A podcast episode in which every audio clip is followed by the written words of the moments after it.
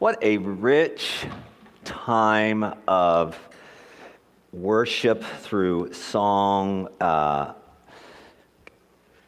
prophetic encouragement from uh, the pages of Daniel, and meditation on the Lord's Supper uh, together.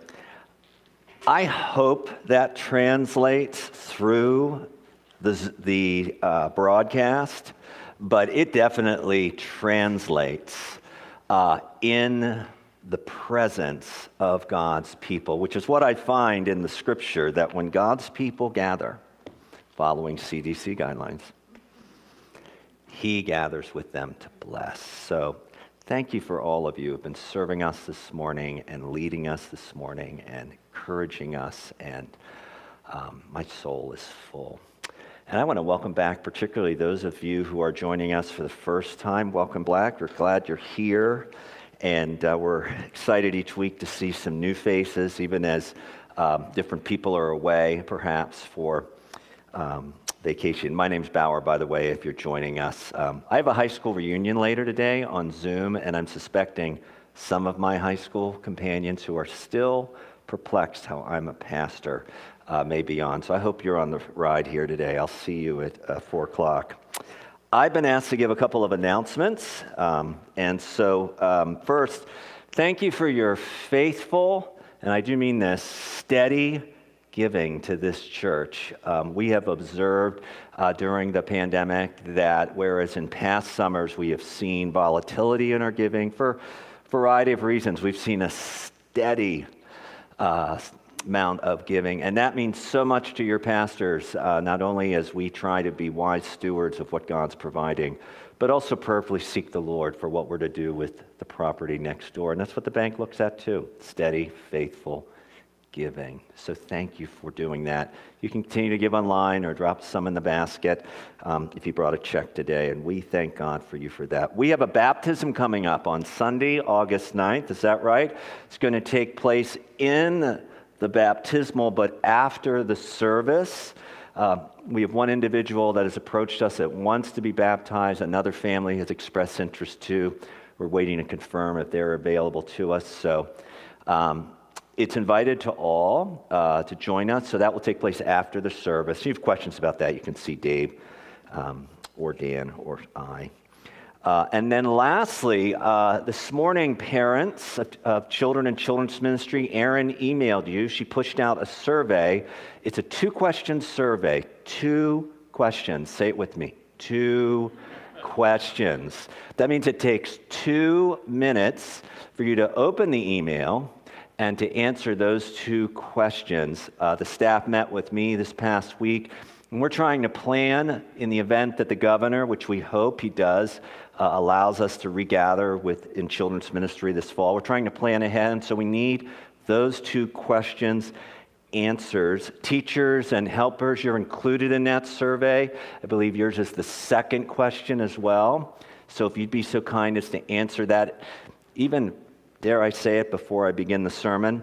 Um, and then this week we'll look at your responses, follow up with you. Ted, Erin, or I will follow up with you, um, those we haven't heard from and, uh, and then uh, plan, begin our planning process. So thanks for doing that. We look forward uh, to ministering to your children uh, this fall per the government's governor's uh, permission.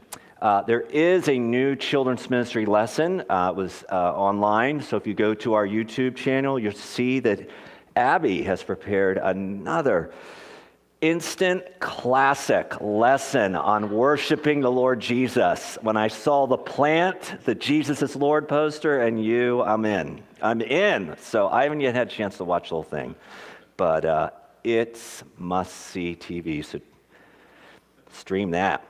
Okay. And it's free too. Okay. Uh, please open in your Bibles. it's great to be together. I hope you feel in my informality, my joy to be with you face to face. That is sincere joy. And I look forward to the day when we can all be together safely and uh, in one place. We're continuing our series on the parables of the kingdom, and we are in Luke chapter 7. Luke chapter 7. beginning in verse 36. Jesus, while uh, spending an evening in the home of Simon the Pharisee, uh, shares a parable uh, with Simon and those gathered, and that is going to be our parable uh, today uh, the parable of the two debtors. So let me pray, and then we'll read Luke chapter 7, beginning in verse 36 to the end of the chapter. Would you pray with me? Father, we thank you for your word. We thank you for the particular passage before us, the parable of the two debtors. Lord, for any whom this, this story is new, Lord, I pray that uh, you would speak through me clearly, that they can not only uh, follow the, the story, but more importantly, uh, deepen in their understanding of who Jesus is, what the kingdom of God is and was that he came to bring, and how it changes everything today. And for us, Lord, whom, whom this is a familiar story, may the parable still pack the punch of a surprising reversal of our expectations. Lord, may it speak into the, the crevices of our souls where those thieves that seek to rob our joy of the gospel and its grace Lord, that it would be confronted by the truth and your presence. That, Lord, we would find fresh, fresh mercy, new faith, new abilities, even to be disciples of this kingdom for your glory. Join us now, we pray, in Jesus' name. Amen. Luke chapter 7, this is God's word. Verse 36 One of the Pharisees asked Jesus to eat with him, and he went into the Pharisee's home and reclined at table. And behold, a woman of the city who was a sinner, when she learned that Jesus was reclining at table in the Pharisee's house, brought an alabaster flask of ointment and standing behind him at his feet, weeping, she began to wet his feet with her tears and wiped them with the hair of her head and kissed his feet and anointed them with ointment. Now, when the Pharisee who had invited him saw this, he said to himself, this man were a prophet, he would have known who and what sort of woman this is who is touching him, for she is a sinner. And Jesus, answering, said to him, Simon, I have something to say to you. And he answered, Say it, teacher.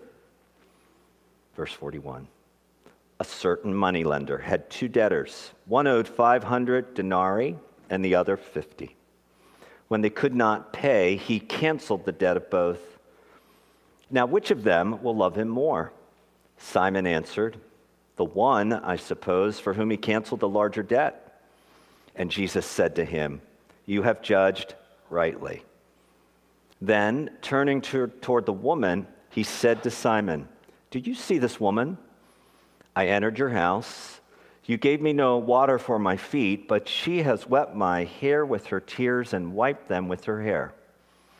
You gave me no kiss. From the time I came in, she has not ceased to kiss my feet. You did not anoint my head with oil, but she has anointed my feet with ointment. Therefore, I tell you, her sins, which are many, are forgiven, for she loved much. But he who is forgiven little loves little. And he said to her, Your sins are forgiven. Then those who were at the table with him began to say among themselves, Who is this who even forgives sins? And he said to the woman, Your faith has saved you. Go in peace. This concludes the reading of God's word. Parables of the kingdom. That's what we called this series because that is what Jesus was heralding when he began to tell these stories, these short and memorable stories that Luke has preserved for us in the gospel. You remember last week we looked at the parable of the sower or the soils, that Jesus told that story as he was proclaiming and bringing the good news of the kingdom of God. Therefore, we've called these the parables of the kingdom because these short and memorable stories reveal for the disciples and for we, its modern day readers, the kingdom of God that Jesus came to inaugurate. It also reveals the king, of which we have sung already too Jesus, the King of Kings. And it also often contains a surprise, both for the original listeners, the audience, and for we, as these parables unveil, if you will, reveal mysteries, meaning they take expectations that we often would have of God or His kingdom and they flip them upside down. Nowhere is this more evident than in this story, true story, of a dinner Simon the Pharisee had, where Jesus was presumably one of the honored guests, and an uninvited guest, a woman whose reputation was well known, a prostitute perhaps, comes to the dinner as well. If I were to summarize what I believe is the main point of the parable of the two debtors that we just read, it's this. As we comprehend the debt God has forgiven us through faith in Christ, we love God and others more earnestly. As we comprehend the debt, it's the language of the parable, a parable of two debtors whose debts are canceled. As we comprehend the debt God has forgiven us through faith in Christ, we love God and we love others more earnestly. Maybe you're new to the scripture or you're more familiar with the scriptures and you don't think, in terms of your relationship with God, that you owe Him a debt that needs to be canceled. Well, you do, and it's great. And this parable wants to settle accounts with both of us through what is disclosed here. As we begin to look at the story again, my first point this morning is that the woman, this uninvited guest, the woman reminds us that the power of gospel forgiveness is the basis of our love for Christ and others. This woman reminds us of the power of forgiveness through faith in Christ, which is the basis of our love for God and others. Let's look at the story again. It's interesting, isn't it, as Luke has recorded this for us, that in the passage immediately preceding it, in answering John the Baptist's followers about who he is and through what he's done, assuring them that he is God's chosen one, the Messiah, he says this right before we read about Simon's dinner. For John the Baptist came eating no bread, drinking no wine, and you say he has a demon. The Son of Man has come eating and drinking, and you say, Look at him, a glutton, a drunkard, a friend of tax collectors and sinners. Yet wisdom is justified by her children. Welcome to Simon the Pharisee's dinner party.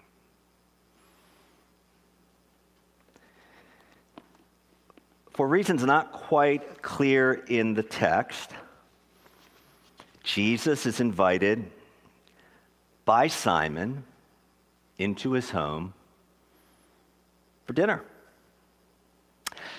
It helps to know something about dinner parties in this day that are different from your parties, your, your dinner table, if you will, in our day.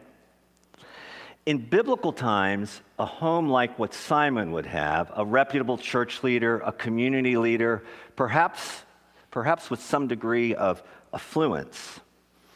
Homes in those days, scholars tell us, would have an open floor plan. And a Pharisee like Simon would host this party and his guests in a courtyard. So the meal itself would have been a semi public occasion. And even though the guests he invited would be seated, they would be literally, how to describe it, but there are no chairs there. They're, they're sitting on the, the, the floor with their, their legs extended behind them, leaning onto the table. Although the, the guests he invited would be seated at the table, it was not uncommon for people who were not invited to the dinner to stop by, to listen in, to see who's there. To sit around the edge of the courtyard and see if they could glean a, a choice morsel of gossip or news or see there was tmz even back in the days of biblical times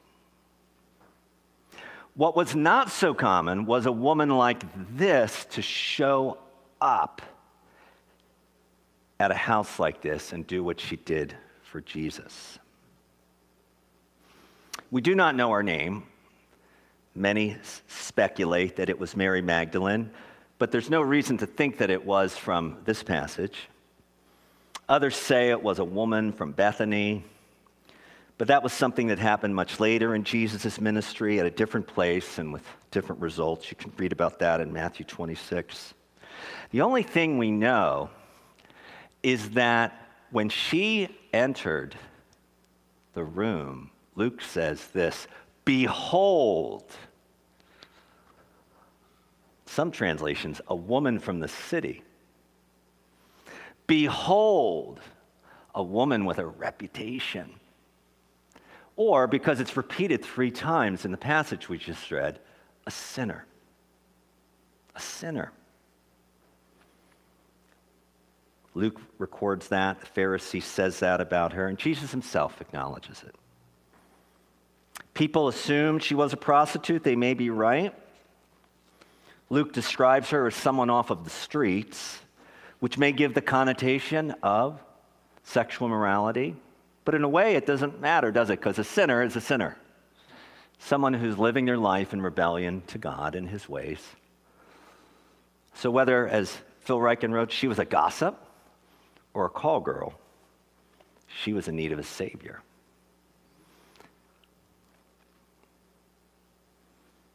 And she came to see Jesus, didn't she?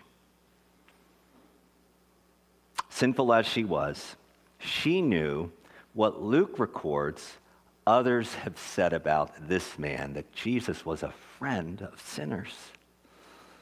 His friendship has been apparent throughout chapter 7, hasn't it? Where he's shown compassion to a Gentile centurion and his sick servant, where he's raised from the dead a, a, a widow's son as he's shown through miraculous healings and deliverance ministry uh, to the crowds in confirming his identity to John the Baptist.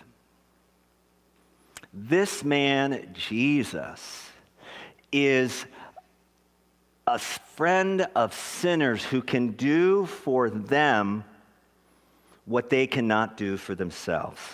Each of these stories describes a need that they have that God alone can meet. And it is precisely because of this that the woman's actions rivets our attention. She heard that Jesus was at the Pharisee's house.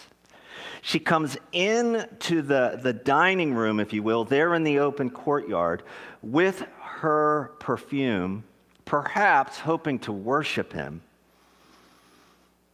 And at first, where she may have simply stood there, her tears begin to flow in his presence and fall down on his feet. And so, as she couldn't control those emotions, she kneels down and with her hair, lets down her hair and begins to wipe up the tears. Now, in those days, I'm told women letting down their hair in public was not considered. It wouldn't fit Emily Post's directions for how you attend a party at a Pharisee's house. That was considered loose living. And not only was she crying, and not only was she using her now loosened hair to, to wipe up the tears from his feet, she proceeds to pour her perfume on his feet, anointing them with oil. Perfume was highly prized in those days, extremely per- expensive. So she was giving Jesus through this ointment an expensive gift. It may have been the most precious thing she owned, we don't know, but she was pouring a lot of it now on him. Normally, it would have been used on the head, but with reverence and dignity and submission, she washes his feet, giving him the highest honor in the room. This is an astonishing expression of dignified, reverent, extravagant worship. And Jesus explains her actions to us in verse 47. I tell you, her sins, which are many, are forgiven, for she loved much. The woman reminds us that not only does Jesus love us, he does love us, but his forgiveness has the power and is the basis of our love for Christ.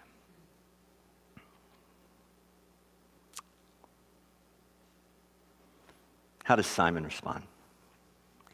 Simon shows his response to both Jesus and the woman's actions with contempt.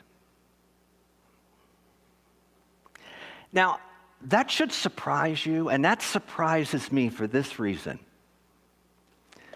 The Pharisees and Jesus, you would think, would have gotten along much better. Jesus was poor, a common man, the son of a carpenter. The Pharisees were untrained, they were considered commoners. Although Simon may have been affluent, that was not the norm. Jesus delighted in the fear of the Lord, Isaiah 11, verse 3 says, meaning he kept the commands. The Pharisees meticulously kept the commands, particularly when it came to ceremonial cleanness and purity and tithing. you would have thought initially that Simon the Pharisee, in inviting Jesus, would have greeted him with honor as a prophet at the door with a kiss, with his servants washing his dirty feet, as was customary.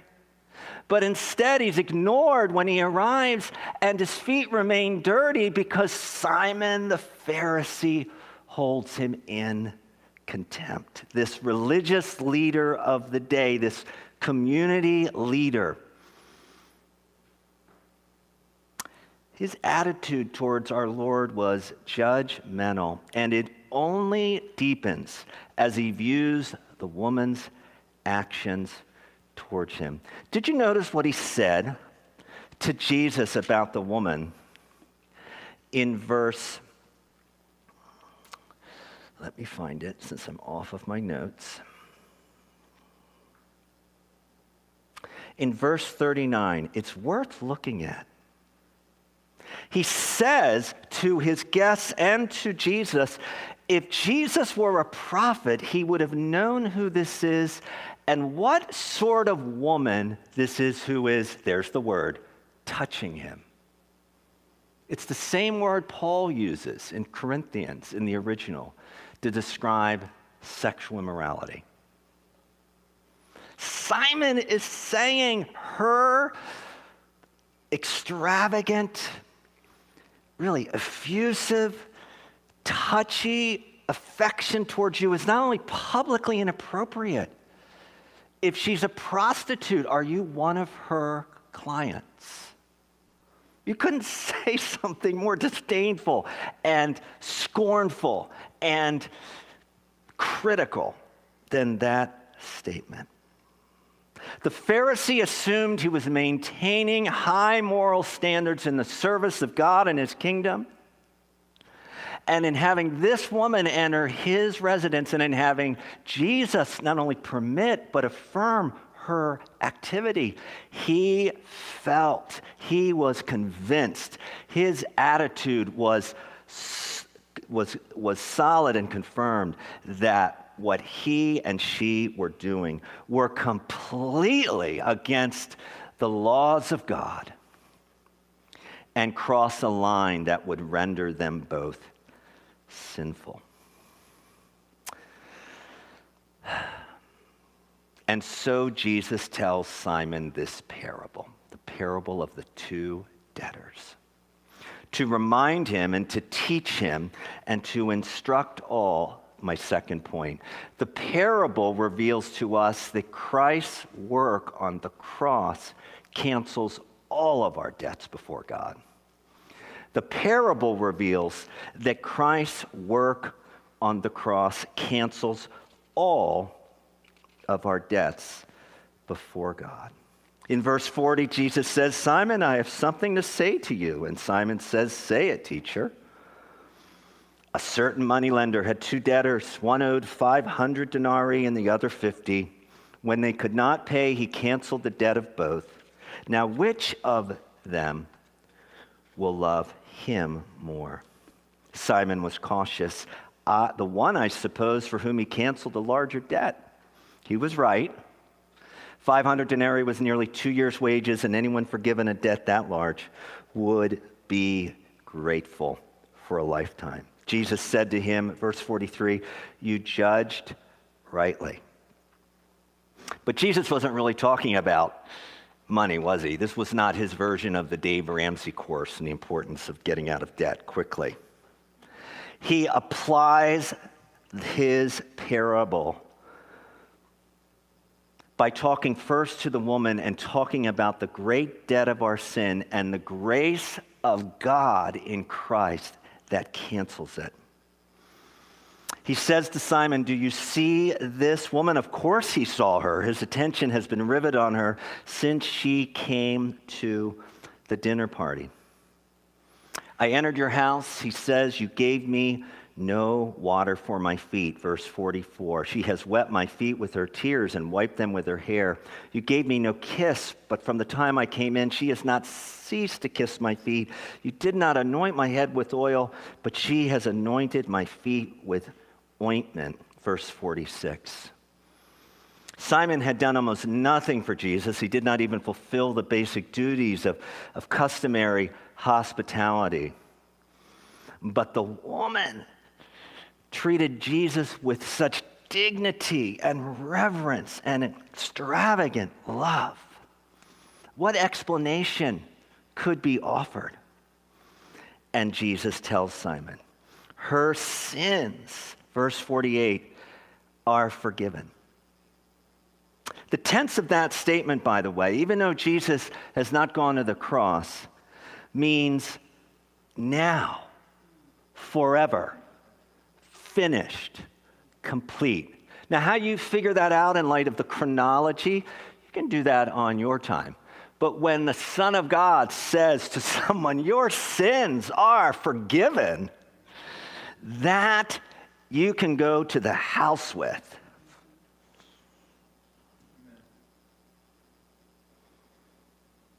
So, what made the difference then in her response, her dignified response, her reverent response, her extravagant response?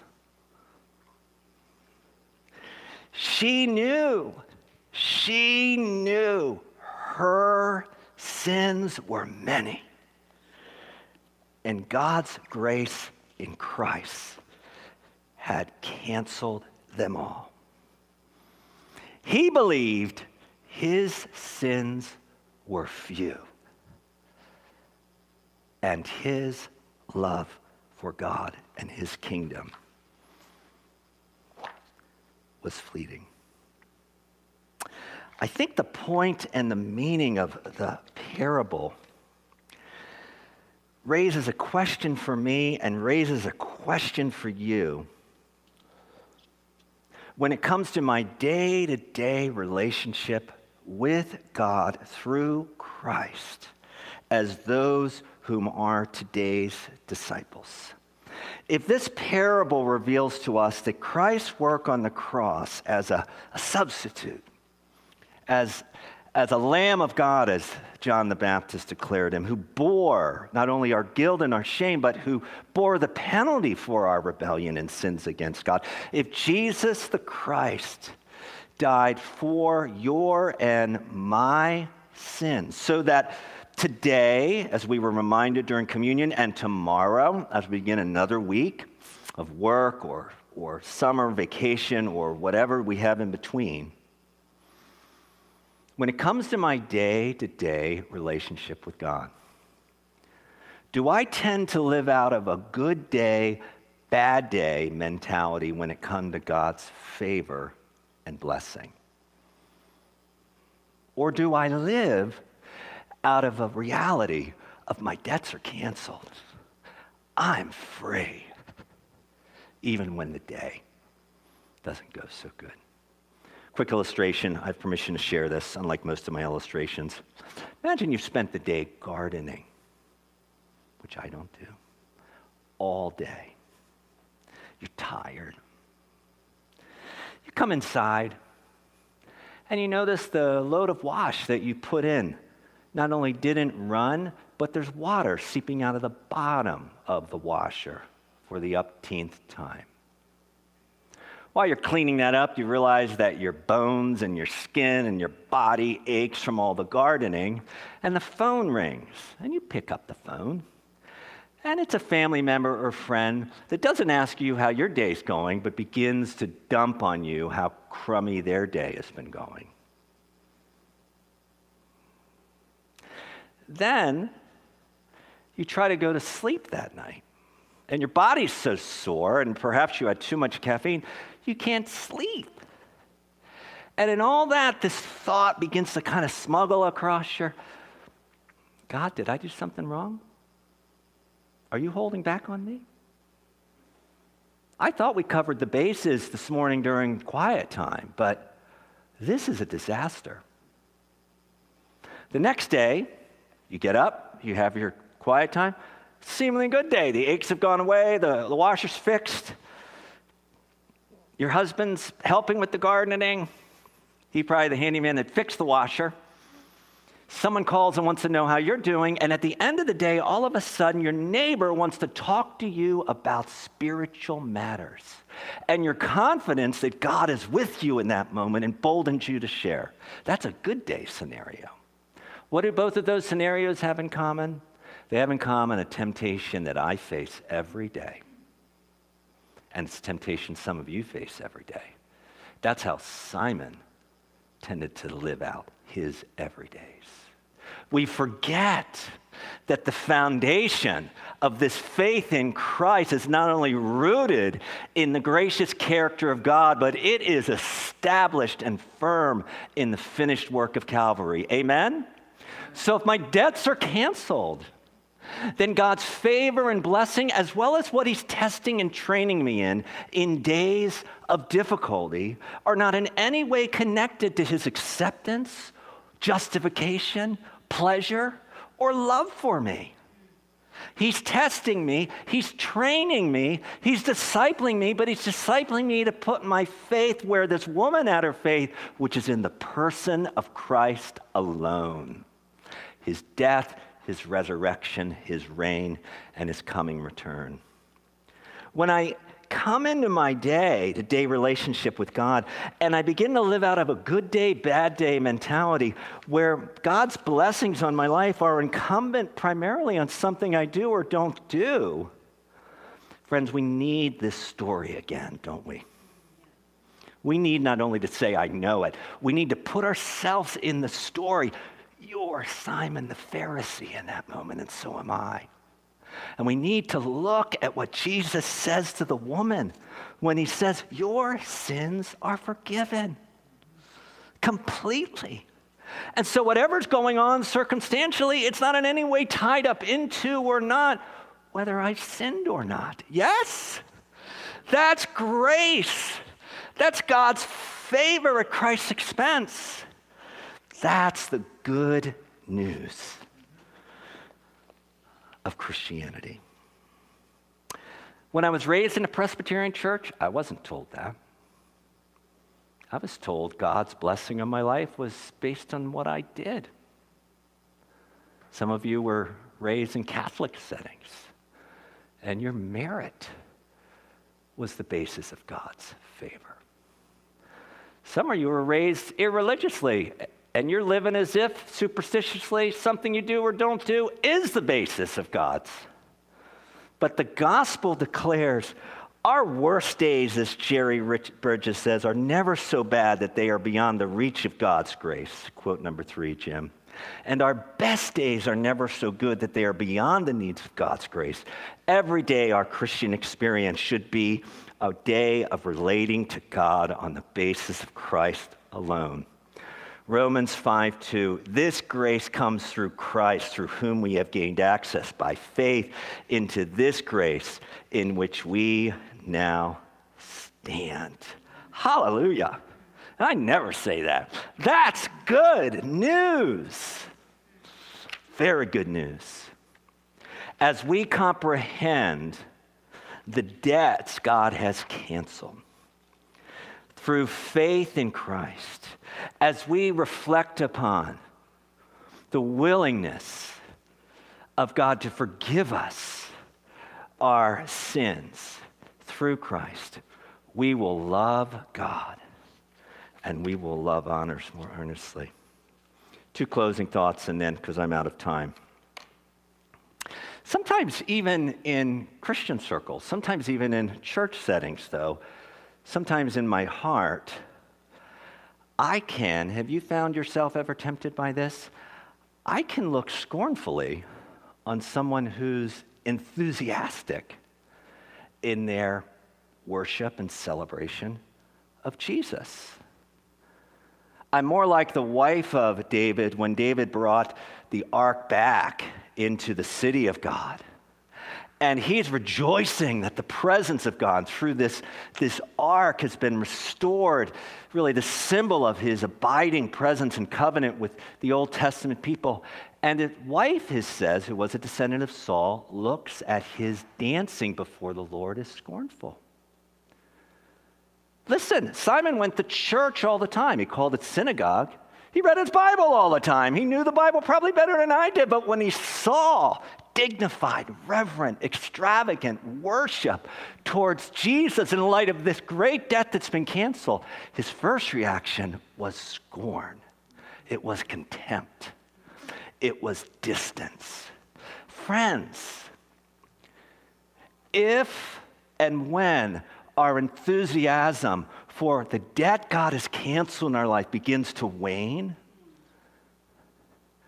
our responsiveness to what Jesus has done, our enthusiasm to what Jesus has done, our worship to what Jesus has done, it will show. So, do you find during this pandemic that your worship, your day to day worship of Christ, is waning, don't blame the pandemic. Look more deeply into the truths of the gospel and find in that reality the water your soul needs. And you'll find your playlist will change. You'll find your love for God will begin to quicken. You'll find your need perhaps for another sermon during the week will grow. You'll find many expressions of, Lord, I love you out of this great love with which you've showed me too. One last thing. Lest we forget, though, Simon wasn't just scornful towards Jesus, Simon was scornful towards Jesus' people too. He had no space for that woman. Hmm. I will be transparent. There are times when I look at what other Christians do in their worship of Christ, and rather than saying, Praise God, there be a sinner like me saved by Calvary, I'm critical, I'm aloof, I might even say something on social media that would suggest I'm better because I'm different. You know, not that I do this often, but someone who's not as charismatic as me and dogmatic about the gifts don't exist today, I might say something critical. Someone who's more liturgical, whatever that means, I can't even spell the word, and I like more responsive someone who believes in a mode of baptism different than me, someone, the list is endless, but I find myself sometimes looking with contempt at how people worship Jesus instead of looking inside my heart and say, wait a second, that sounds more like Simon. You know what the antidote for that is? It's the same antidote as the first. Remember that as we comprehend the debt God has forgiven us through faith in Christ, we will love God and others more earnestly. In fact, we will not only love fellow believers, we will love those who are lost. We will love those who are searching. We will love those like so many in our culture today that need to see this Jesus of Luke 7 in their world, demonstrating this kind of mercy and grace because of the gospel. Friends, if you've put your faith in Jesus and you've repented of putting your faith in any other work you do, so that your confidence, not only today, but in the long tomorrow, is that I am saved through faith in Christ alone, by the grace of God alone, Jesus says to you, Your sins are forgiven. Go in peace. Let's pray. Lord, there is salvation for everyone who puts their hope in Christ alone. Disciple us this week, Lord, anew in, in this parable of the kingdom. Bring back to our memory the lessons applied here, particularly during a bad day where we are tempted to view our circumstances as somehow an expression of your displeasure, rather, Lord, than looking at our life through the pleasure and glory of a Savior who is a friend of sinners and training us to trust in Him every day.